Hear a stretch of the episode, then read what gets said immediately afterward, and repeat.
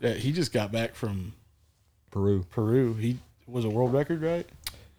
Uh, master measured yesterday. It'll be number one when I submit it. Like What is it? What was it? It's a whitetail, Peru. it's a I didn't know they had that. in it's like a, a mini mini whitetail. We're going from one extreme to the other. It's Right. Like it's smaller species, or one of them. It's not the smallest, but it's the furthest south species. Huh. There's two in Peru. There's a coastal and there's a uh, the mountain Andes mountain, which I got the Andes. Drew up short on the coastal, What kind of rifle did you run? thirty out you- six. You can't take your own guns down there, That's crazy. but they look like a Coues deer. Yeah, that's what I was gonna say. Just looks like a smaller Coues deer. Mm-hmm. That's. If that's even possible to think about. But they- are pretty small. He had so much fat when I skinned him out. The back fat was like that on him. I Yeah. mean, he was it was incredible. Just What so is- fat. What did what age did they put that at? He was seven and a half. I say he looks old. It's crazy. Uh, last year out here, uh, we killed a different subspecies of whitetail, and it was the day before I got my dad to shoot a cull buck. I've been after for a long time. Well, he used to not be a cull buck. He just like 13 years old, really going downhill. And he finally got to where he just didn't care anymore, and he just standing at all the stands. And I was like, "Kill that bastard! You know, it's time. He needs to go." So he shot it. It field dressed or I don't remember what it field dressed, but on the hoof it was like two fifteen, and we had it hanging up because you know since we started doing all our own stuff, we're hanging them now, and then that buck he the buck he shot the next morning, uh, we had it at five and a half, six and a half. I don't remember. I think it's six and a half, but he had them hanging up next to each other, and it it made it look like a fucking like a three year old, like It just, and I'm like, you know, it had all the features, and we checked the teeth and everything. And I'm like, what is this? It was even different color and everything, which kind of didn't really screw Dad because it ended up being mature and everything. But it was Dad was like, this thing is huge. It's a huge nine point. Well, without just like knowing, uh, there is a big nine point over there last year. I'm like, oh yeah, kill him. You know, he's six and a half. So he smokes it, and he, then he texts me. He's like, I don't know what this is. It's not the body is like it's a midget deer. I'm like, what are you talking about? So he brings it up here, which I got a picture somewhere of them hanging up, and it literally, it's t- like it's just a, like a midget deer. And I started doing some research. Well, it's just a different subspecies from like further south, basically, what it boils down to. Huh. It's pretty crazy. So today we have Aaron Anderson, and I don't forget your name, so let's start that over. I know it's Brandon, but I forgot your last name. Bredemeyer. Bredemeyer. Say that again. Bredemeyer. Brettermeyer. Bredemeyer. I'm gonna fuck that up.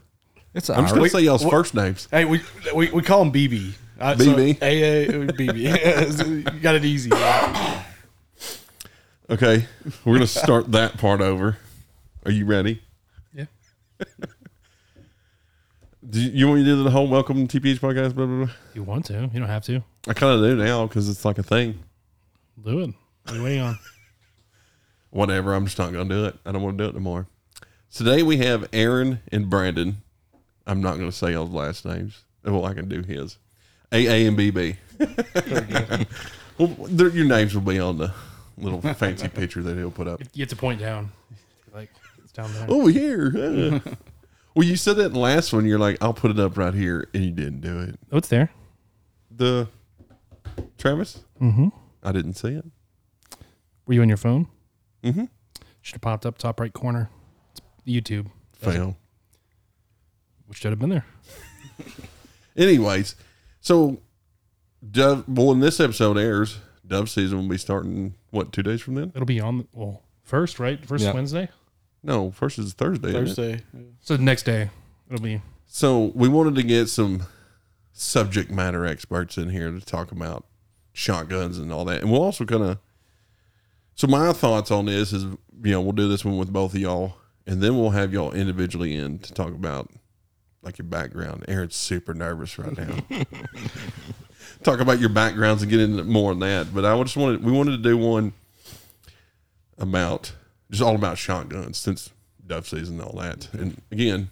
I would refer to y'all as subject matter experts. So I guess my first question would be if I'm say I'm going to start dove hunting this year, you know, me being an adult, and I'm gonna go buy a new shotgun, what would y'all what would y'all's recommended recommendation be? Aaron, what'd you say coming out here? Well, it depends on your budget for one. Um, and it's whether you want to over and under Mm-hmm. pump si- side by side semi. Um, so it re- there, there's really a lot of factors before I can just. Bring your microphone closer. There's a there's too many like Right. I mean the most common one I'd say Beretta, uh, like A three hundred, A four hundred. yeah. I know you've always, you know, had high thoughts about those particular shotguns. Yeah, I um I will say um after hunting in heart like a little bit more harsh environments, um, like we did a goose hunt uh, last year, and it was freezing temperature. I mean, my beard was all frozen. It was bad.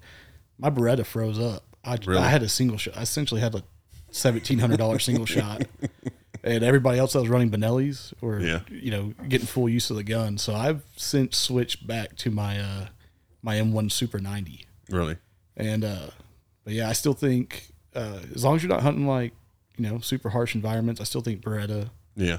semi-auto is probably the the best bang for your buck. Um, so, I mean, as far as caliber goes, uh, It's called gauge, sir. well, whatever. I'm just used to talking about manly stuff like rifles. Here we go. So, as far as that goes, say I'm going to get into just dove hunting. Okay. Would you still would you recommend a 12 gauge? Would you say 20, 20 gauge, 16, 32, 410? Man, I think it's up to the hunter. I mean, at the end of the day, the most common one is 12. So that's what most people are going to start with. Yeah. I mean, my preference is a 28. I, I won't shoot Yeah. anything but a 28. But Yeah, I would I I mean I have a old Beretta 20 gauge that I, I shoot if I don't shoot my 12 gauge side by side. Yeah. Um, which I really enjoy shooting. Uh but like out here you see a lot of sub gauge stuff. Like any- anything below your, your 12 gauge. Yeah. Um it's it's a lot more what would you say like um a lot more like gentleman style hunting out here. Oh, of you course. know? I mean, like a, like you know, I've been around shotguns for the majority of my life. Never seen a 32 gauge until I started working at Yeah, Ally on the yeah. weekends. I was like, what in the heck is this? Yeah. Um, but yeah, there seems a lot of that. I, I personally, um, we have good dove, dove numbers. I'd be shooting like a 410 or 28 or, or anything other than a 12. But and that's one thing that we're blessed with out here is is Yeah. good bird hunting. Yeah. Really and truly, there's it's it don't make much sense other than the fact there's a lot of farmland. But really and truly, there's a lot of dove out in this area. yeah, It, this isn't anything like dove hunting in Georgia where they're scattered out all Right. over the country Yeah. and everything. You need the 12 gauge then. Yeah. Because you might only see three. Yeah. I mean the the generally the dove hunting in like in this area where I you know I hunt just down the road in St. Lawrence. Um, it's generally all right. Yeah. Uh, the last couple of years have been kind of a little bit more Right. rough, but still better than anywhere else. Yeah. I'd say. You know, except for, you know, you and I both separate times, but when we went to Lubbock last year and uh, hunted with Crooked Wing, and uh, man, I hadn't seen doves like that north of the border, like Really? ever. ever. It was It- incredible. It was. Uh, I brought a flight of shells and we ran out in like 15 minutes because there are just tons of ring necks, which you know, no no limit on them Right. it was it was absolutely insane. I mean, I I, I don't I, I I will not pay to dove hunt just because I can hunt at like my place or Right. friends' places. I would pay to go there in a heartbeat. Yeah. It was that much fun. What uh was it hunting over some kind of grain field? Yeah, it was or- um, millet sorghum yeah. sorghum. And there, it would be funny. We'd be hunting and the wind would change and we get like a whiff of of something It would, like smell like marijuana. And we're we're driving out a different way we came in. Is a hemp field. oh, Yeah, really? yeah. Yeah. Huh. Some nefarious things going on over yeah, there. oh, yeah, yeah. But uh, yeah, it was great. I mean, it was it was it was great hunting. So as far okay, you know, gauge. I'm not like saying that. Just depending upon like probably personal preference. Uh, what about ammo availability nowadays? Man, it's um, Whatever you can get. yeah, Yeah. yeah, I mean, even working at Ally, I mean, Yeah. we don't have.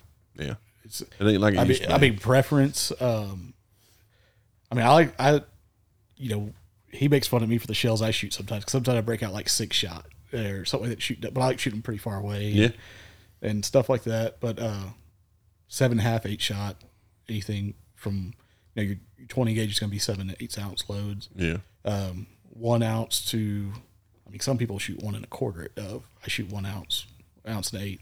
So, explain that real fast. I mean, you have to imagine. You know, you may have this for people that may not know nothing about it.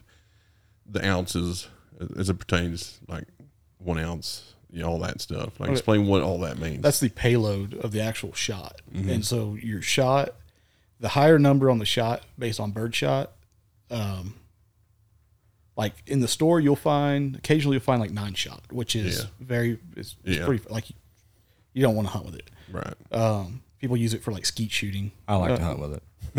You like to hunt with nine shot? Absolutely. No way. For quail? Oh, You okay. bet. Well, quail hunting. That's I an, don't like that's an throw elitist sport, you know. Uh, elitist. yeah,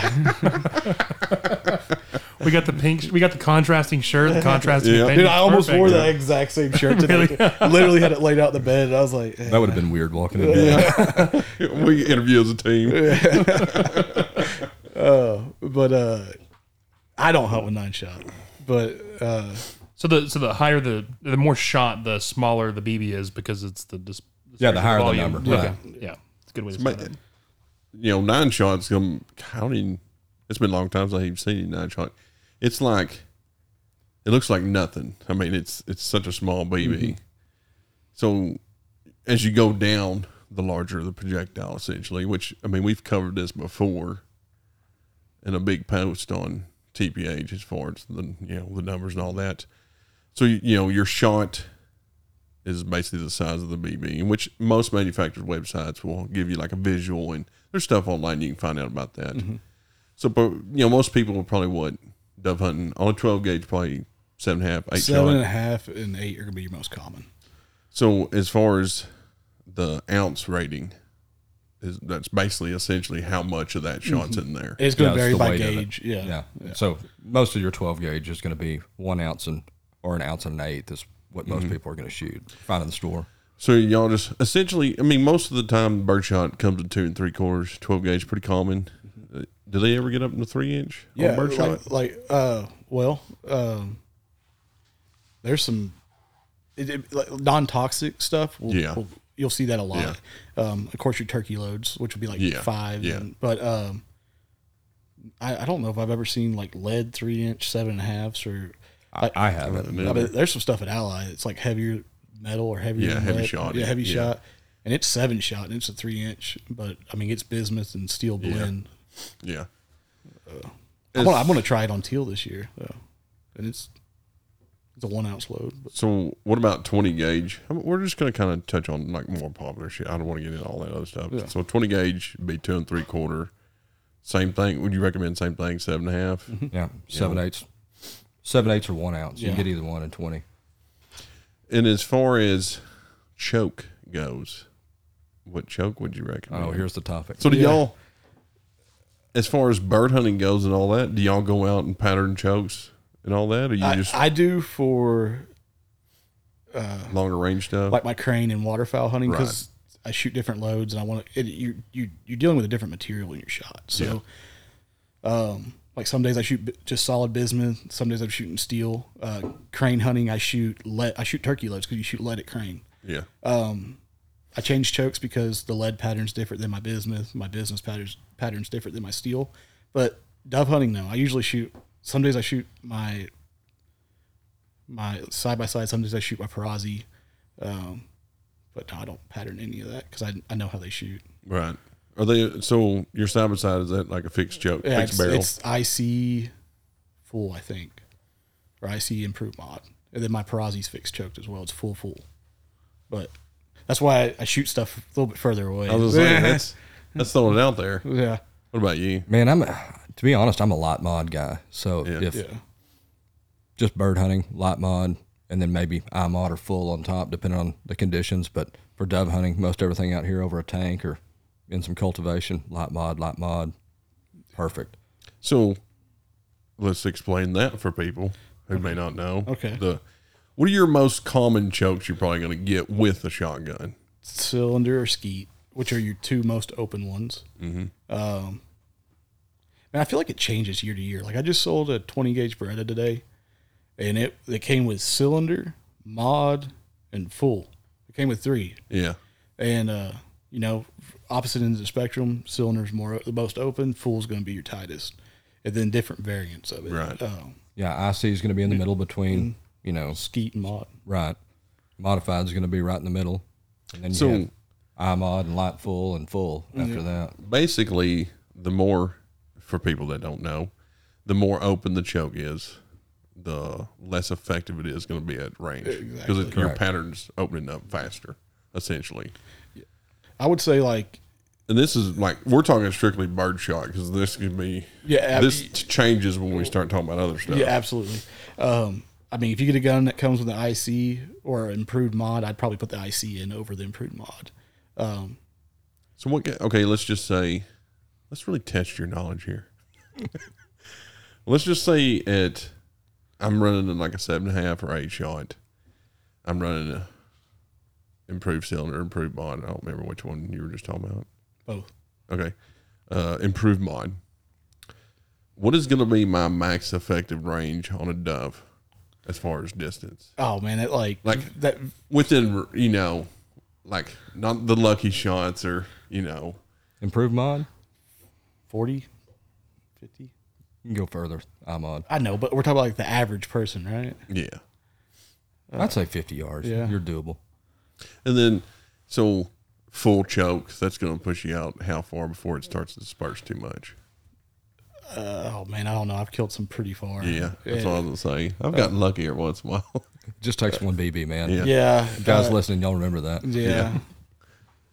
Man, I would say. 60, 70 before it disperses too much or I mean, it depends on it. With seven, seven and a half, eight. Yeah, I'd say like 60, 70, probably. it'd Yeah, be that- interesting to Yeah, think about when we're breaking targets. I mean, you're we mean, we're crush breaking- stuff out there at 70 yards with them. Yeah. with full, full. choke. Yeah. I mean, we were shooting some in Lubbock the other day that were probably pushing 90. Yeah. I mean, some of them weren't breaking. You could hear the shot hitting Right. the clay and it wouldn't break. Yeah. So, so you you know, most shotguns are come by with three chokes, and you're basically just going to pick the one in the middle for you know That's a new beginner shooter. Absolutely. He's going dove hunting up in the morning, what have you. Seven and a half, eight shot. Uh, as far as like caliber recommendations, twenty or twelve, or probably twelve. Or I would, you know, the way things are nowadays, it, it's changed my opinions on a lot of stuff. Where I'm just like, oh, you should probably go look see what ammo's available first. Exactly. That- That's one thing I If was they got a bunch up. of twelve, and you know, you should probably buy a twelve gauge. Which I hate shooting twelve gauges. Uh, You know, I'm a recoil Nancy. Well, dude, I'm going to get on this train again, man. I know I brought it up last time I was out here. I got to try the TSS stuff. You know, because, Yeah. you know, there's there's people that are killing like greater Canadas at 70, 80 yards with four tens, Yeah, shooting eight shot. yeah, I mean, and just hammer them. It's all pretty- Those, all those turkey hunters are going to. They're Yeah. shooting nine shot Yeah. and killing turkeys at 80 yards with a 410. yeah. Especially, I mean, It's just, one. I'm sure it's the same on that. Uh, back when I was really into the shotgun predator hunting, the smaller it got, the better it, it patterned. Essentially, It Yeah. Just I mean, it I mean, stays yes. So a lot of them guys are run, that are running the TSS, which I would, which is for people that don't know, it's like a tungsten type Mm-hmm. material, uh, one form or another, but it's really expensive to shoot. Yeah, your 12 gauge is 15 to 1750 a I round. I can imagine. Is that what that current price is? Mm-hmm. I mean, used to it was for double lot three inch, uh, which that's heavy shot. It was um, five six dollars a round. You know, which you know, I don't know why we're so. I don't mind spending that much money on rifle ammo. When it comes to shotgun, I'm like. Well, I, look, I really look down on the shotgun. I, I, I don't know. It's just not my thing. I mean, I, I I like rifle shooting too, but I mean, it's just, I don't know, man. it's hard it's hard it's hard, i mean it's hard for a lot of people to justify that expenditure it's like well how much are you spending on the hunt you know as, as it pertains to turkey and all that stuff where that really comes in play uh, how much you spend on the hunt like what's a it's hard to say this but what's a $17 shell when you spent all this other money getting there and getting that turkey in front of you if you know it's going to smoke that some bitch it's worth it to me in one, especially in one round. Mm-hmm. You know, as opposed to possibly taking a couple of these lower cost shells. But we'll get into all that. Yeah, yeah. I, just, I get I get sidetracked. I mean, But I mean, yeah, that that shit's got some real stake on it because it's such a heavy payload. Like it's so so much more dense than Yeah. lead and everything. I think on the Apex website, there's a guy that left a review or something. He killed a coyote at 103 yards I believe it. with like four shot or three shot. It's just I mean, I wouldn't go doing that every day, but once when I used to run shotgun and rifle, once I committed to shotgun, I didn't stop shooting until that bastard stopped moving. So it may I may empty out the whole thing, and it didn't matter how much it cost at the moment. I just, but my furthest kill was right at ninety something yards. No, no, no, I said that wrong. My furthest knockdown was right at ninety yards. My furthest kill was seventy five. That was with that was way early on when you first started seeing tungsten kind of come on the scene. Uh, with old Mossberg 500 that was rattle canned. Uh, it just it patterned so good, and it was that was back when it was before Hevi-Shot. I think they got bought out by Federal. Maybe did I make that up? They got bought out by somebody, but that was back when it was a little bit more expensive, and uh, the cow hunters were really gravitating to it. And then you know nowadays they're kind of they got bought out by somebody, and they have all kinds of stuff. So Yeah, Yeah. So, anyways, let's get back to yeah. birds. well, you touched on. I mean, you guys kind of skipped over. You know, shotgun recommendations. yeah, yeah. I need to circle He was back on the to that. The Beretta A300. Let's just say you know shotguns under two thousand dollars. What would you what would you steer people towards? Berettas. Yeah. What about on over under side? I'd, I'd say they start at 20. The the shotguns I'd recommend if you're buying brand new, um, I mean, I wouldn't recommend anything uh, less than like a silver pigeon. Um, Yeah, they're like 22, 24. yeah, I just, man, I've, Have they gotten that expensive? hmm Oh wow, They used to be about 1800 just a few years ago. that's what was in my head. Yeah. So, yeah, yeah. Um, I mean, I think the quality of Brownings has gone downhill.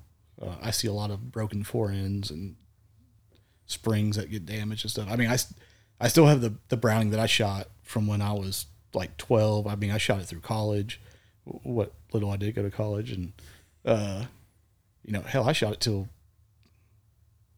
2015, I guess. So I got the Perazzi.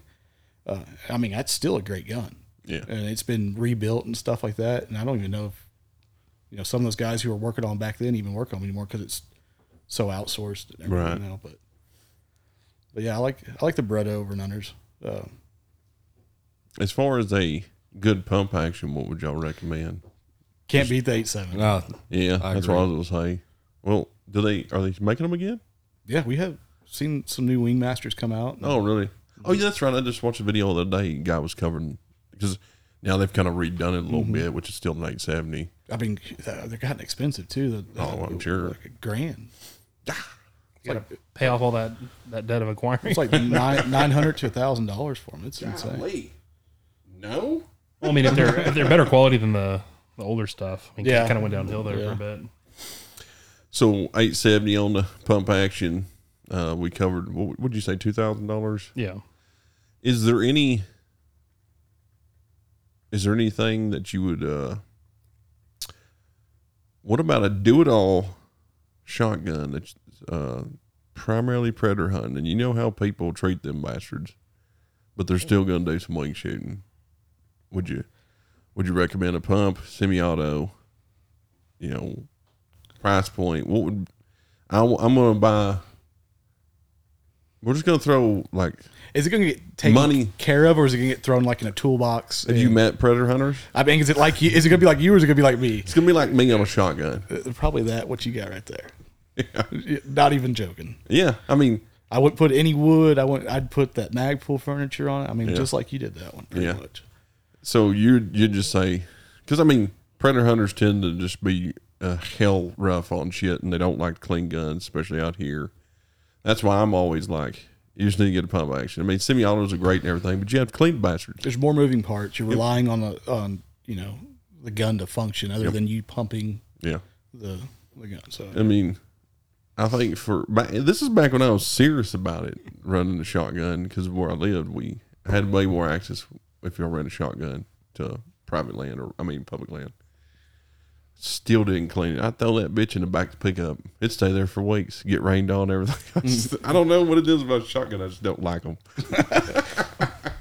Man, I, I don't know. You got you got to come out and shoot with us sometimes. Every once in a while, hey, back in the day, a lot of people don't know this. Back in the day, I had a shot uh, Clay's competition, really? uh, and uh, I run a, a pump action for a long time until I got a sponsor, and he let me borrow a, I think it was a Benelli. I don't remember. It was semi-auto. I was like, dang, this is fancy. Dude, I mean, that, there's so I I mean I shoot I shoot sporting clay. I mean, predominantly we shoot like I don't know. There's no money to be won in sporting Right. clays. Or, I mean, you go to charity shoot and have a chance of winning like some cool prizes and stuff like that. But uh, here as of late, I've been like trying to focus a little bit more on like Helice and other things. And uh, but you got to come out and try that with us sometime. It's fun. Oh, I'd do it. I mean, It's, I can't. I guess it's like riding a bicycle or something because I started wanting. Like I went years. I did it, you know, hardcore. Then got into predator hunting. I just quit wing shooting or clay shooting or anything. And then I just put it completely down for a couple years. And when we moved out here, I was like, I'm gonna start bird hunting. You know, there's more birds out here than was in North Texas, obviously. I'm terrible now. it's like it just it went away. Like any kind of Dude, all it is is like you know basic fundamentals I'm and sure hand-eye it's coordination. It's just- repetition and just need yeah. to do it more. But I don't know. It's it's just like bow hunting. Like I was super into bow hunting for years, and I quit doing it when someone stole my shit. And then when I got back out here, I was like, ah, I'll get back into bow hunting. You know, whatever. I got we got a bow and everything. Shot five arrows, and I was like, they're just not there anymore. Yeah, I remember you had your targets and stuff set up like you were gonna get all gun ho Oh, yeah. for it, and I mean, I guess I just I don't know hyper focused on the rifle thing. But anyways, so what, what you know? Would you recommend pump action in that scenario? You know, somewhat. I'm an automatic guy. I know that I know that you could be rough and tough and like a Benelli. I've had my my M1, like my first duck hunt I ever went on. We went to Lake Somerville, south of College Station. I've had that Benelli like dropped in the water and like picked it up, drained it out, make sure no obstructions, and continued shooting. Like, Yeah. They're, they're hard to beat. I personally can't shoot them because they kick me in the face real bad. Yeah. But you cannot break those shotguns. I mean, that's Yeah. what they were made to do. But at the end of the day, what Aaron said was right. I mean, a pump, pump action has less moving parts. Man, it it's Yeah. indestructible. Oh, I mean that first uh, Mossberg 500 I had when I got serious because I have a well, it's up there. It's an old Winchester. I'm like I can't do that to that one because it was it was a gift for Christmas when I was a kid. So I just went and got a raggedy old. It was probably already used up when I got it. Raggedy old Mossberg 500. And the first choke I tried, and the first ammo I tried, it patterned so well. I was like, we're just gonna roll with this. I shot that some bitch till it basically fell apart. Yeah. Which I mean, when you start running those, I did learn this. When you start running that heavy shot shit all the time, it's a little bit harder on these shotguns than what like a bird shot Yeah. is. I mean, the, again, the payload it's so much. Uh, tungsten's so much more dense than lead. Like I mean, we bought a cheap twenty gauge for fox hunting semi-auto. I don't remember what it was. Yeah, I don't remember what it was. A cheap one. Uh, run the heavy shot.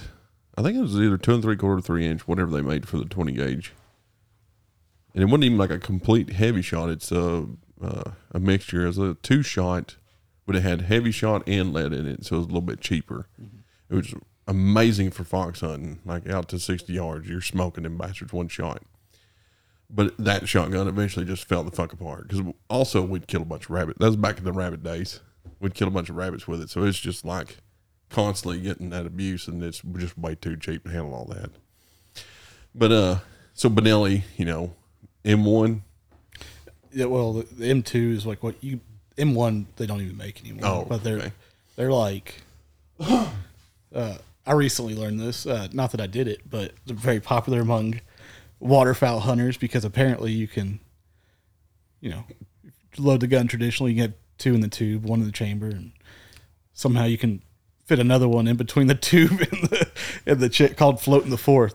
I've never done it, but uh, apparently that's I was I had this gun in my gun safe, and the, the guy, you know, the guy that I hunt with, we have like our little hunting club. He's like, you need to shoot that in one, dude. They're like, it's like a Colt in the waterfowl community, and I was like, man, this gun's like, it's small. I mean, I shoot I shoot a really long gun. uh, competition. I, I had a really long Beretta that I was shooting, just so it had like almost the same feel. And uh, then I, I start shooting it because I want, you know, oh, all the cool kids are shooting me. That's uh, and I actually shoot it pretty well. But yeah, I figured out that you can uh, you can do that. But yeah, M2s. Um, that's what my my hunting partner shoots, and I mean he's had it in some rough stuff. I mean, middle Yeah. of plowed peanut fields and four degree weather, and it's always cycled. And, uh, but yeah, it's that's what I would get. What about you brought up an interesting point? What about barrel length? So that same premise, I'm going to bird hunt, predator, predator hunt. What barrel length should they be looking for, or what's what's common most what's most common? Well, anything over thirty inches, I think, is going to be more competition oriented. Mm-hmm.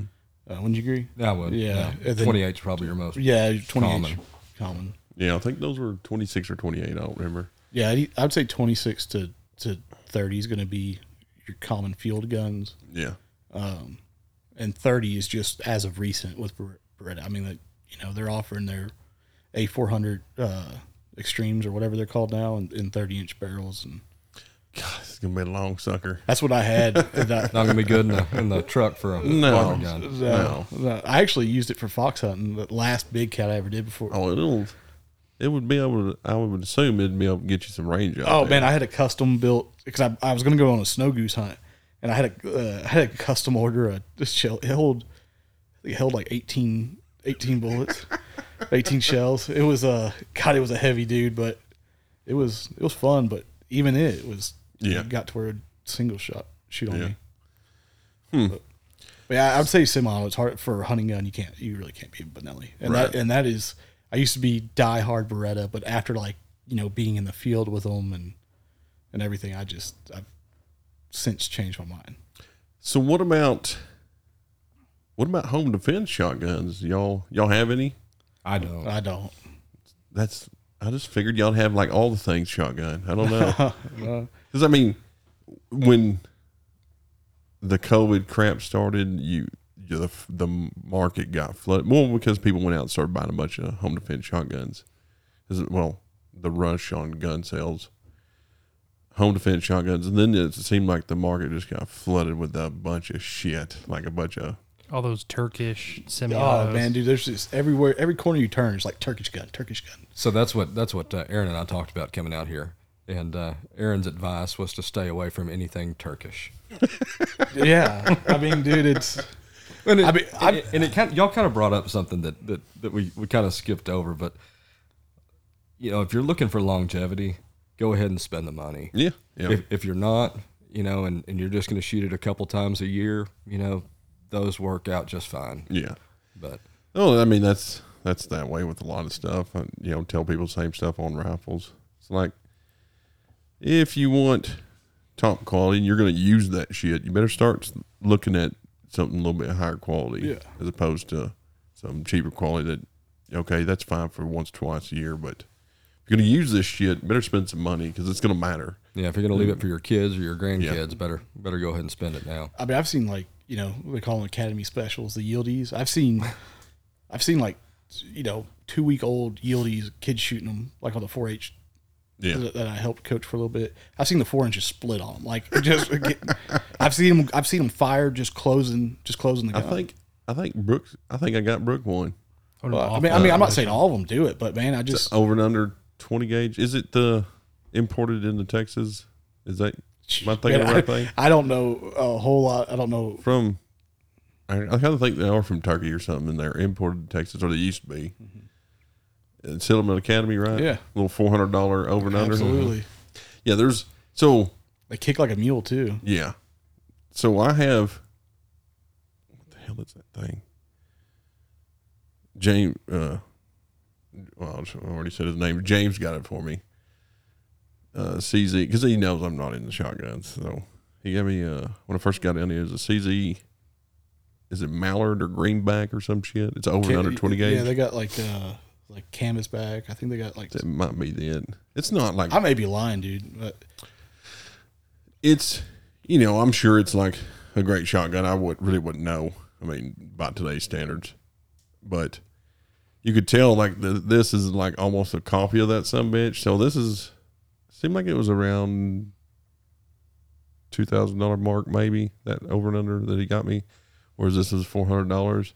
And you just look at them side by side, and then go shoot them bastards. I When you shoot it, it, you see the real difference. I, I did forget about CZ. I mean, C, CZ's making some pretty good stuff. Yeah, they're making a splash right now in the Yeah, shooting. I, sh- I shot with a uh, with a guy that I grew up shooting with in 4-H. Uh, he was shooting a CZ side by side at this uh, benefit shoot we went to. I mean, he shot a 99 out of 100 with a side by side 28 gauge, and uh, I mean, just straight out of the box. And, I mean, he's the trick. Used I did not like him because the triggers were real bad and spongy. Yeah. Uh, I shot his and it was it's pretty nice. So, I mean, you know, I went through this stuff with the predator hunting shotguns because I wanted I wanted nothing more than to get a shorter barreled twelve gauge to pattern well out to the ranges I could with this long barreled sub bitch. And again, I would go try to be cheap and buy those probably Turkish shit. and I'm gonna tell you right now, every single one of them didn't last no time, especially running the heavy shot stuff. Like it's uh, springs start breaking. Like it just it does not work out. And most time it's so shitty. And you know, a lot of people want light, the lightest weight things until you start shooting them bastards.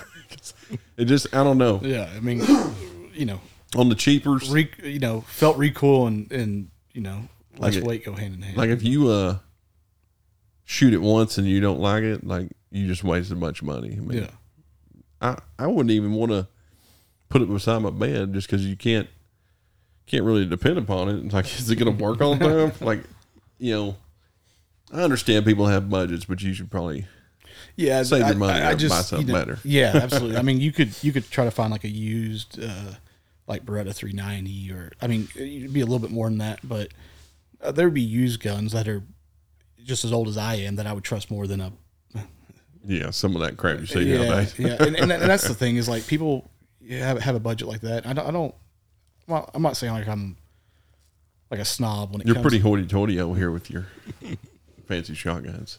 Yeah. But, I mean, I've been doing this for a while, you know. Yeah. Like it's, it's not like I, start, I I started off with a Ruger Red Label. Never even heard of that. It is the kickingest son of a gun. I mean, I don't even know if they make them anymore. But I mean, I, s- I literally start shooting with a field model, like a 26 inch Ruger Red Label 12 gauge, and it kicked the absolute dog shit out of me. Yeah. I started out with a H and R single shot. Yeah. Ooh, I, got, I had one of those. Yeah. Yeah. good Well, I, I. I guess like my first one that I started off with was a uh, all synthetic 870 20 gauge. Ugh. And uh, th- then dad gave me his uh, his Ruger Red Label, and then you know I I shot shot it for a while, and then I mean I I absolutely shot that gun out. You could flip the lever and it will go boom boom boom boom like it just it bounces back up. Yeah. And then I you know, switched to the Browning, um, and it was a little bit higher grade Browning just because it, I, we don't think the other ones would have held up to the amount of shooting you know Right. we're doing. Uh, and then I guess it's been like eight years now. I've been shooting the the Perazzi, but I, didn't- I mean I didn't start off with it. Right. What are you shooting mostly? Uh, my competition gun's a Perazzi. Uh, my small gauge stuff is a Caesar Guerini. Um, so that uh, that Greeny is what I what I hunt with the most in 28. So as far as okay, they got their shotgun and all that. You know, they picked out their stuff. How would you recommend them practicing before going dove hunting? You know, Five Stanfield, Yeah, skeet. yeah. as far as like, what if you know, if they don't have access to something like that, just go to the academy and get a little clay thrower and have somebody throw Get a some for you. and yeah, It's muscle memory and hand eye. yeah. yeah. It helps helps exercise everything. So just And then, I mean, like you know, basics. A lot of people. I mean, a lot of people want to aim. I don't. I mean, we you don't aim. yeah, Um, I've got a mid bead, a bead in the middle of my rib, and I've got a, a front bead. And basically, I use it, which I don't even do it anymore. But like when you first get a gun, you want to kind of feel the fit. You throw it up. You want to make sure everything's lined up. I don't ever notice them. I mean, Yeah. you're. Uh, if I'm shooting a bird, I'm like literally focused on the beak of the bird or the head of the bird. Right. Uh, Yeah, if you ever take a look at that, that bead at the end of your gun or anything like that, your gun stops every time. So you're going to be behind the bird every Right. time. right. So as far as going back to what you were saying, because I think that's important. excuse me. Uh, if they do have the mid bead and they have the end bead, what are you getting at there? Like, so let's just say they just got their shotgun before they even go shooting. What are some? Is there any kind of drills or anything they can go through as far as getting little bit better at hand-eye coordination, stuff like that, and explain the beat, the bead in the middle, beat in the end type thing. What you're looking for there. I mean, so shotguns have different cants, and you know, uh, most of them should come out of the box with standard length of pull, which is like 14 three quarters, something like that. Um, uh, so like good good example is your Super Black Eagle threes. They come shooting extremely high, straight straight out of the box.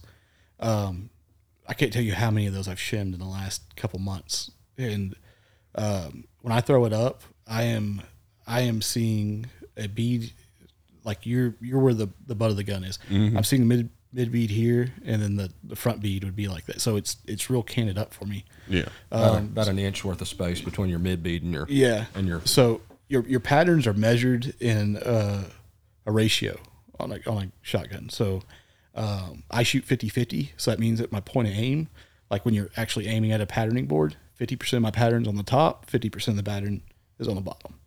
Uh, to me, this is how bad the the Super Black Eagles are. It's almost like 90-10. Um, your first number in the in the ratio is always going to be your top. Your bottom's going to be the the last one. Uh, so when when I throw up a gun with two beads, which usually your sporting models come with them, um, I'm looking for them to be like right in line or just Yeah. a little of Figure a eight. yeah, little of a figure eight, So kind of, kind of like and not, not can it left or right. right. Um, I mean, like our our guns, like our competition guns, we can't shim those. We have to get a new stock made or something like that. Um, but your your autos and stuff that you buy, your your pumps, they, they should come with a shim kit, and we can generally you just wa- when you when you get your gun and you what I like to do, like with a with a pump or whatever, um, I don't have to close my eyes or do any of that anymore. You just throw it up where it feels comfortable. You got you got a natural pocket in your shoulder, um, and that's what a lot of people do too. They try to like put it too far out, Yes. or they put it too high up, Up in or, their collarbone. yeah, or too far. Yeah, I mean, there's a there's a pocket here, and Right. you want to hold it tight in that pocket because I mean, the more the, the looser you hold it, the harder you're getting kicked. I mean, Yeah. it's just like punching. Like you try to punch something like that, it ain't it's nothing. But you give it a little, little Yeah. room or a little give, it's gonna you're gonna feel it a lot more. Uh, So as far as the shim kits go, explain that. Like, I don't have any idea what you're talking about. I've never even. Man, they are they are different with every gun, but uh, they come with pretty clear instructions. So basically, um, it's like a washer, and one part of it, the bottom, the bottom part's going to be real thin. The top part should be a lot fatter, and then if you flip it over, uh, like you, you, they're reversible usually, the left and right side will be a different thickness as well. So it's it it will throw your gun down, and then depending on which side you have flipped, it'll either push it out to the right, to the left, and that's to get you more in line with the rib and the bead, and just assure it's a more natural throw when you throw it up. so are we talking about for the mid beat or the end beat?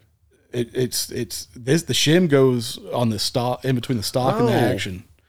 So you're Okay. you're, you're yeah, cha- this is only going to be on your pumps and your and your, your got you. automatic. Yeah, yeah. So you're actually changing the way the from the action back is fitting into you. I got you. So it's changing the way. right. I thought we was talking about that bead. No, I'm sorry. Trying to make no, no, no, no. Well, he's no. trying to make everything line up. but- Yeah, Right. But, But you're- shimming your stock one one direction or the other to make it Right. line up for Basically fit I you should have better. explained it a little better. But yeah, I'm th- I'm like I was didn't- I was with you the whole time. I'm like I don't know. No, you're not. Hundred percent. Well, no, I finally realized I'm like that's what those things that come with the gun yeah, are. yeah, Like, yeah. I mean, I they're useful. Every every Benelli I've ever, I mean, shit, even the the Berettas, I've I've got to shim them.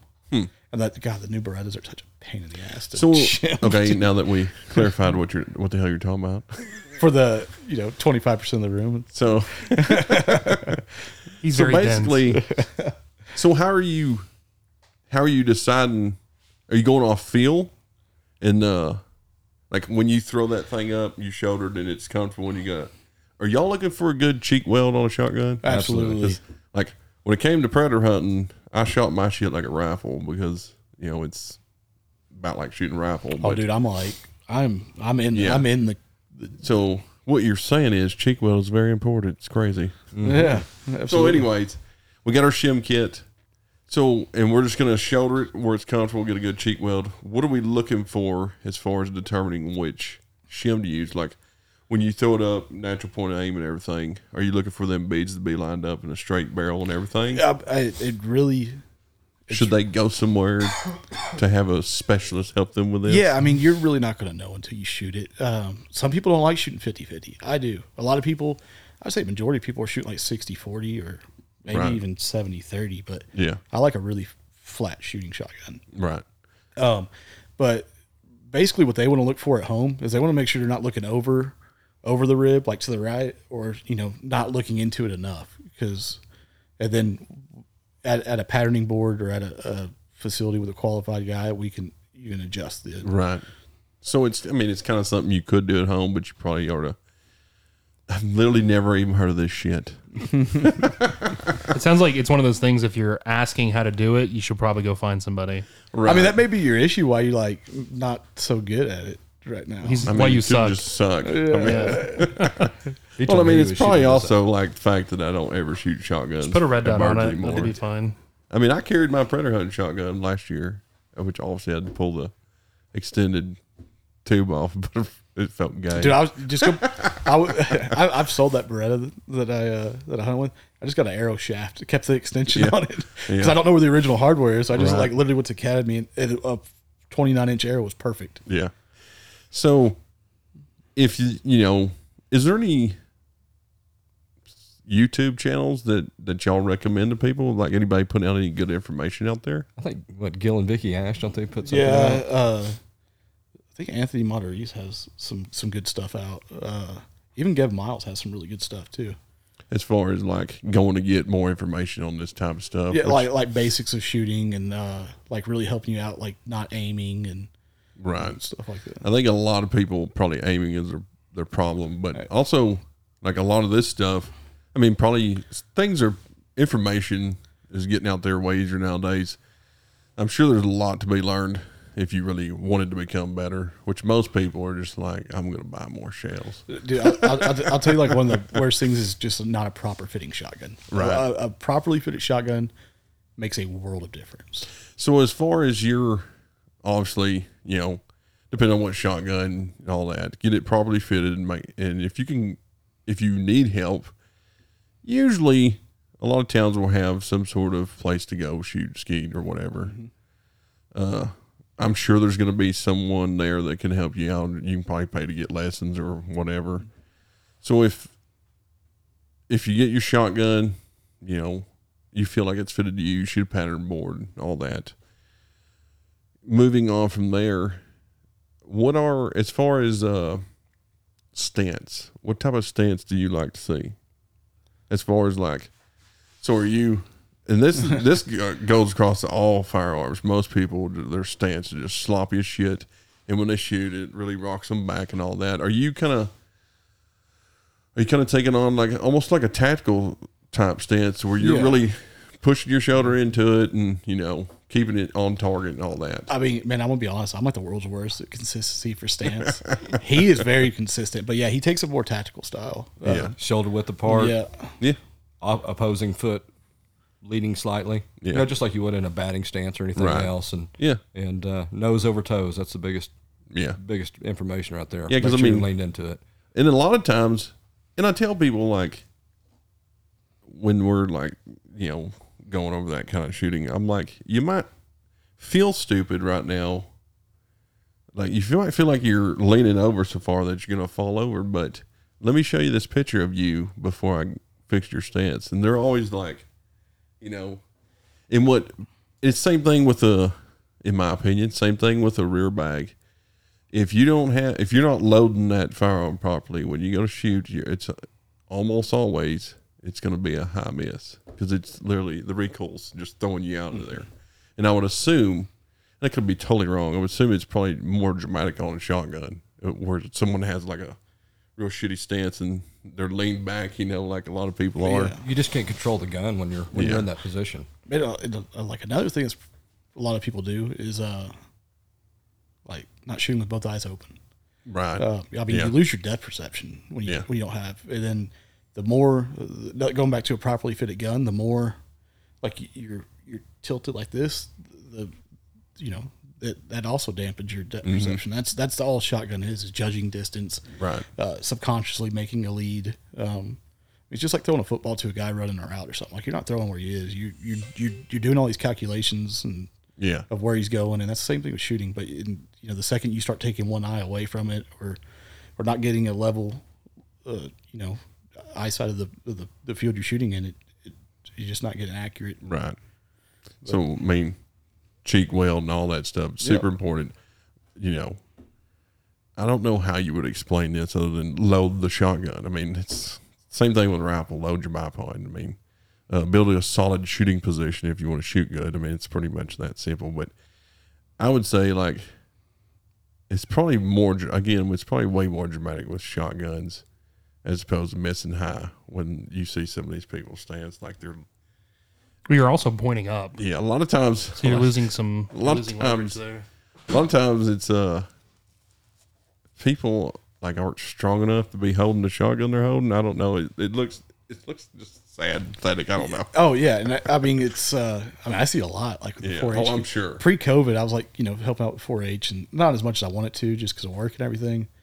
And uh, I mean, it'd be kids that their parents wanted them to start shooting over and unders, and they'd be like, I, I mean, they, they could just get it up to, to call for the bird and shoot, and then they'd be like, oh yeah, you know. Like, I'm like, man, and- I always tell people like when we're talking about shooting from a standing position, I always tell people like you're in a defensive posture right now, and also look at this picture of you.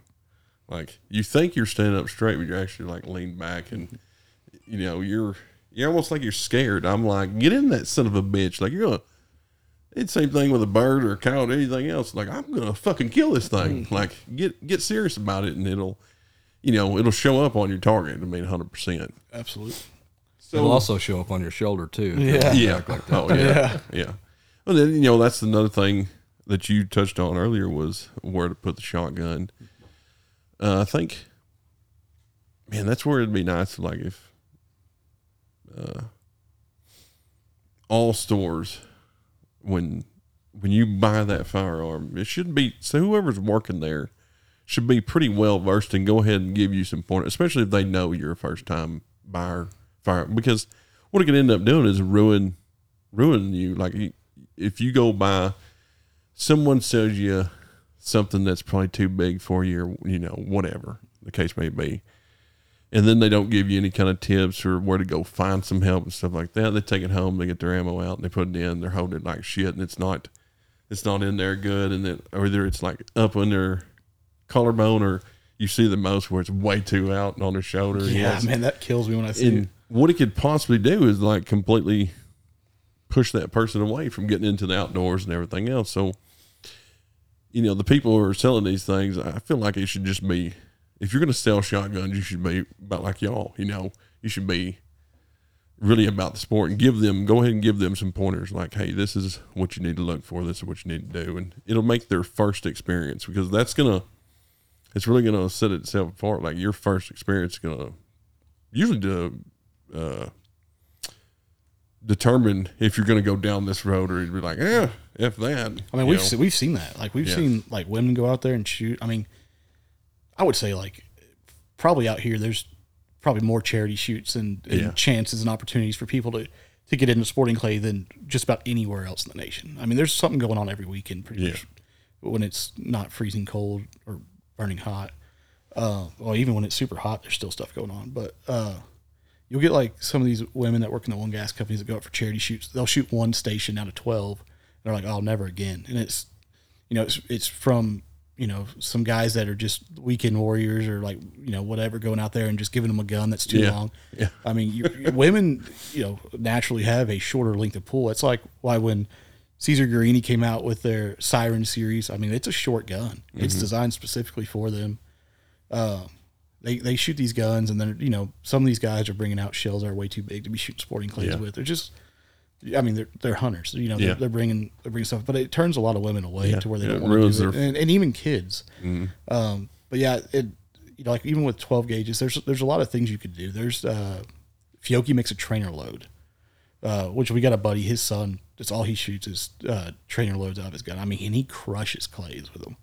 Um, so there's like a lot of things you can do, and there's a lot of uh, different loads you can you can do. Right. But ultimately, it comes down to I think the fit, and Yeah. that's and I mean I've seen people just get absolutely beat up over a gun that shouldn't do it and get Yeah. bruised and everything. And it, I mean it's it is it's brutal if you don't. Right. I mean I can shoot. There's some 20, 20 gauges and like some 410s that I'll that I'll shoot that are way too small, and they kick the dog crap out of me. Yeah. Man. Yeah. I mean I won't shoot them. Yeah. I mean, a lot of this, again, going back, really harping on cheap shit. If you want to have a bad experience, go buy a cheap, shitty semi automatic. One, it's it's going to give you a lot of trouble, more likely. Two, it's not going to be fit well. They're not going to care about things like quality and all that. And you shove off like a three inch shell in that bastard, and you won't shoot it but once. And Oh. but I mean, there is a huge difference when you start spending a little bit more money on equipment, especially as it pertains to shotguns. I feel like more than anything, shotguns, like how they shoot, how they feel, and all that stuff. It's a, there's a there's a big difference. I mean, I mean, that's what's weird. I mean, like you look at like the bolt guns. You got Ruger Americans, which are you know good entry level guns. Mm-hmm. I mean, I've sighted some in for some guys at Ally and yeah, one whole guns. I Yeah. mean, they shoot just as good as some of the custom rifles I've shot. But you take like you take a GunWerks and a and a Ruger American. There's a chance that Ruger American is going to shoot as good as that GunWerks. oh, 100 percent. You can't take. I don't think you're ever going to take a 300 400 dollar shotgun and take like a ten thousand dollar Yeah. fifteen thousand dollar Perazzi and Yeah, I don't think it's ever going to be a comparable playing Right. Eh, yeah. I mean, maybe if you get like a natural shot or, or something like that. I'm not saying like a guy can can't go out there with a 300 some dollar Right. gun and beat a guy that's shooting. Shoot, that's not at all what I'm saying. But I'm uh, for like longevity and yeah. There's going to be vast differences in how they feel. I mean, yeah, It's like I said, I went through the whole thing of tr- I want to try new shotguns and just buying the cheap ones and all that stuff. And there's there's really no comparison as far as how they feel when you're actually shooting them. yeah, Well, you had, you had touched on somebody touched on, on it earlier. It's like a shotgun, way more than any other gun is going to be relevant way longer than after you purchase it. Yeah, Like you get a new bolt gun, there's going to be something newer and better out in five to ten years. Shotguns are gonna you're gonna get a lot more mileage out of them, and you're probably going to pass that on. yeah, And you're going to be shooting a ton of more shells through Yeah. a shotgun Yeah. than you are. yeah, Like you can take a expensive thirty year old shotgun, and it's still going to be a really nice shotgun. Absolutely. yeah. I mean, our our guns are expensive, but they are not expensive compared to what some people around here. Oh, are yeah, shooting. I for mean, sure. It is blow your mind. So where does where does that you know obviously y'all shoot higher end stuff kind of when do you hit the point of diminishing returns on spending money on shotguns because there's a point where it becomes art obviously Yeah. I mean, I, my guns. is, is Well, good. What, what model do you shoot I shoot a Perazzi MX8, so it's like just a. I mean, there ain't nothing pretty about it. I mean, I got it, my stock's broke. I got he was there when I broke my stock. I got blue electrical tape around it. Like it is. It looks good. It, it- it- it is not. It's not for aesthetics. It is one hundred percent. Yeah. It's It's tool. a, it's a tool. Yeah. Uh, his is prettier than mine. He shoots a grade above mine. MX two thousand. Mine's actually a 12 because it's got the cool triggers. Oh to yeah, yeah, yeah. Um, man, I, I don't know. I mean, it's just I, I wouldn't say. So really, once you step up past like your base grade of your higher land guns, then you're paying for engraving in the wood after that, Yeah. and that's really it. the The mechanics of the gun are all all the same. right. So Yeah, I mean, I was looking at to, the reason why I have electrical tape. I was looking at wood for my gun. I mean, you're looking at like five grand. Oh no. yeah. that electrical tape works just fine. no, man. I, I mean, we were doing a uh, a European uh, partridge, yeah, simulator, and I mean, it's, it's like they have this kind of similar to y'all's machine out here. It's uh it's like four or five traps, and they oscillate Yeah. and up and down, and we're in a draw, and so we're shooting them over, and it's competition we're doing. And I literally just shot, and my stock cracked on both sides. And I mean, I could feel it pinch my hand, and uh, so I had a gunsmith in town. He he epoxied it up, put some brass rods in there, and then I could still feel the crack. So I just Yeah. wrap it electrical tape. Whatever. It works. That's the way I am. should I try some hockey tape Yeah. Trippy. Uh man, what's next, Fitz?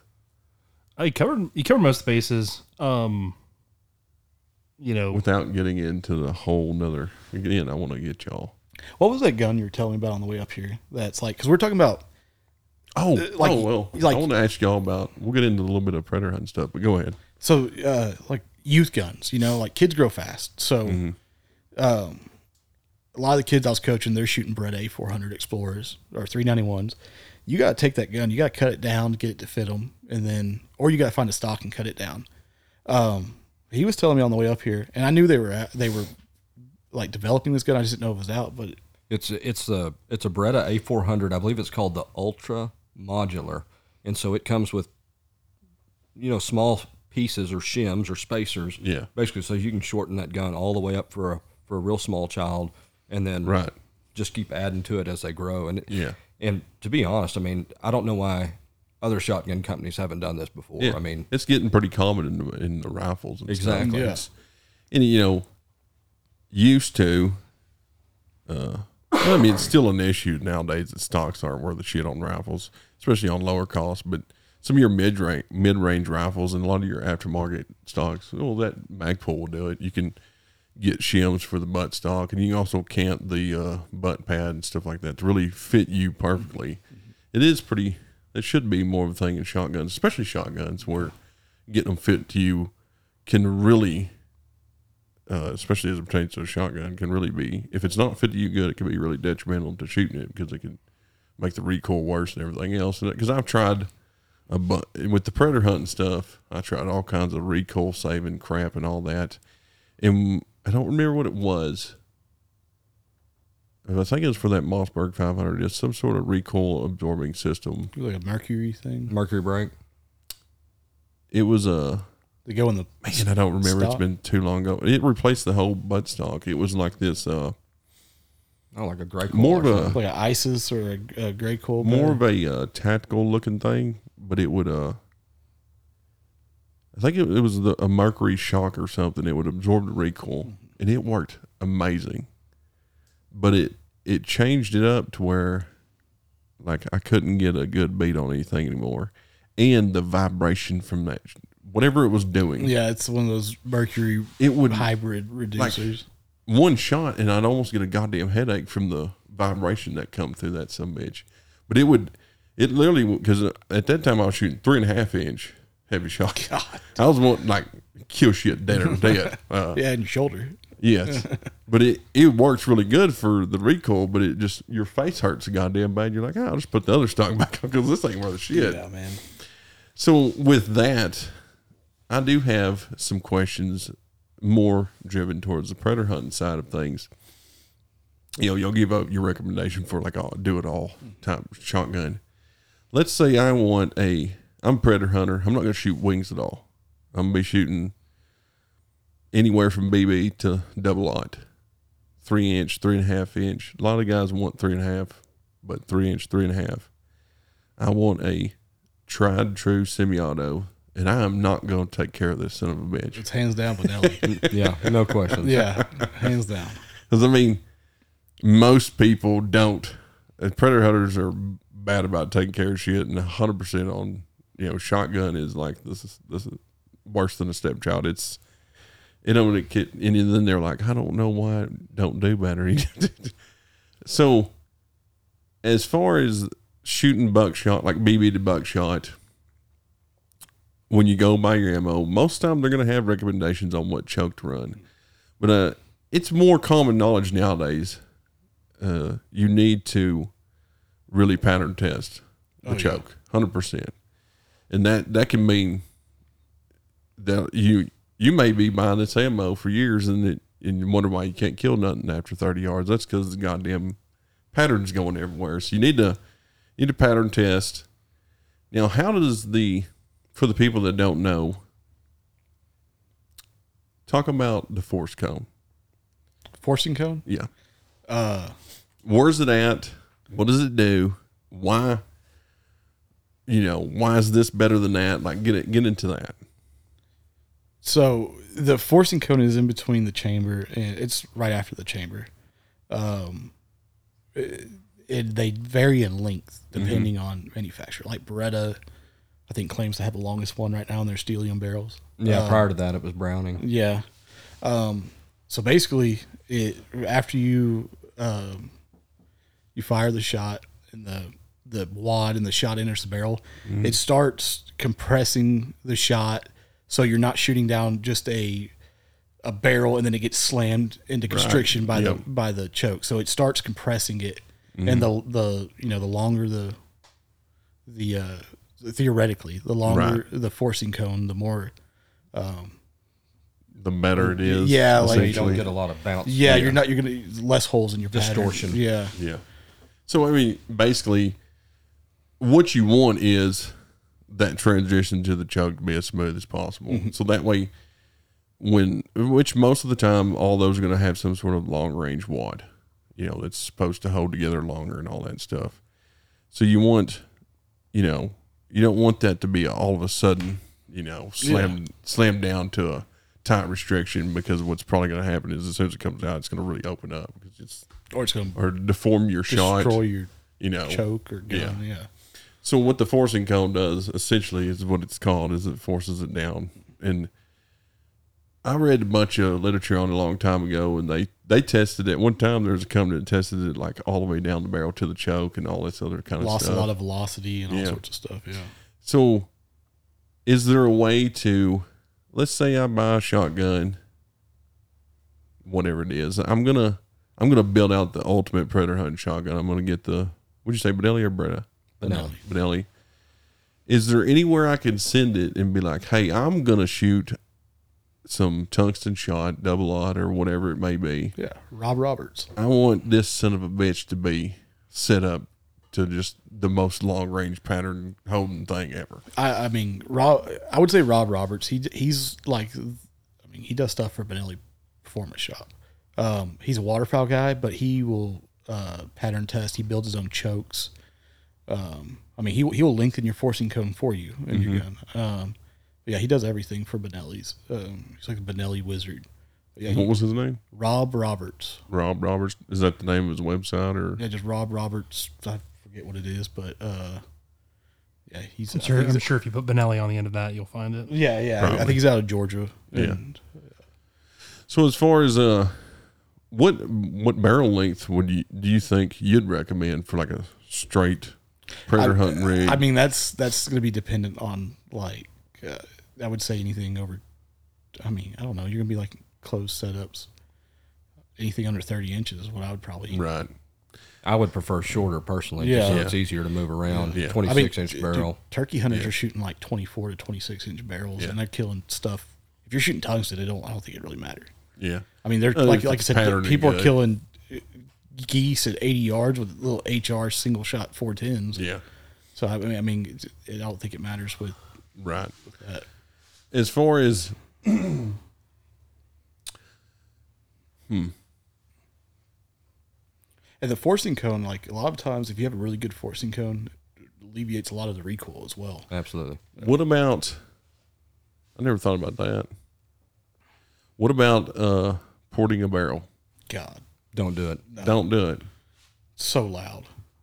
So just out of the noise alone, does it does it help keep the muzzle down? Like, is there any It does, but I think a proper fitting gun will alleviate more than the porting does. proper fitting gun and I honestly think it's it, it- it's it's been something that's been used over the years as to decrease barrel rise, but at the end of the day, I can't tell a difference holding a shotgun that's ported versus one that isn't. right? If it's a proper fitting and you're actually shooting it properly, Yeah, if your stance is good and you have good control of the gun, you should be able to control not that even recoil. just not worth it. Yeah. Basically, Makes it loud though. Your, your buddies Oh, I'm all stood sure. around. yeah, loving it. I mean, it's it's like uh, you, you- you know, break on rifle. yeah, it's just What about ear pro? What ear pro do y'all wear? I wear like foam plugs. That's it. I or I have like some custom molded ones, but uh, I think my dog's done chewed those. I'm running SportEAR. molded. Think I, I that's- can't I can't shoot anything over the year. It gets like in the way of the. Right, right, yeah. I've got some. I haven't even used them yet. I'll probably use them. I guess I'm gonna try and shoot a dove or two this year. Some Walker's. It's Bluetooth game ear stuff. Mm-hmm. It's pretty. I'm gonna try it out this year. I mean, I would highly recommend using some sort of ear pro. Yeah, I mean, I, I, I didn't wear it for years, and uh, oh, you just it- killing oh, yourself. I mean, if you know, If, if me and my wife ever separate for a reason, it's gonna be because I'm constantly saying, Yeah. Yeah. it's it's all I can't hear anything, man. What's that? Or if I can hear anything, it's a ring. Yeah. I think uh, I think to wrap it up, um, great question would be: What are the from each of you? What are the biggest mistakes you guys see people getting into shotguns make? Like whether it's buying something or doing something. What are things you just abhorrently disagree with? Aaron, you go first. I'm thinking. Man, I think There's I there's got to be some stupid shit people do. I think stance has, has Yeah. and, and just how you hold the firearm. I think that that makes the biggest impression.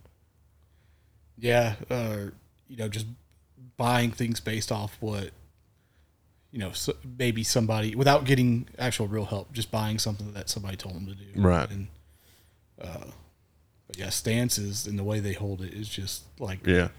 Key. Yeah. I mean, you could take a you could take a let's say for instance, like on the skeet field. I, I it's happened plenty of times. We've seen it and we've done it. We've corrected it. You'll take a kid or a full grown man who will shoot like six out of twenty five. You fix his stance, the way he holds the gun, his placement of his of his off arm on the forend, and he will double if not triple that. I mean, it will take it from like a six to a fifteen or eighteen just from fixing those things. Yeah. Yeah, I, I- mean, I think how you hold the gun is is huge too. I mean, I, I hold, I point with this finger. I don't wrap around. I mean, Yeah. Uh, it's just, I think that's like the biggest. Right. So would would you recommend someone getting newly getting into it, almost not necessarily a dry fire drill, but almost you know if the if the gun fits them properly and everything else, would you recommend them like going through the motion and getting a good stance and Oh yeah, I still do that. Yeah, if I, kind of seems like I mean, I, I've got a really big shoot coming up uh, in Illinois at the end of next month.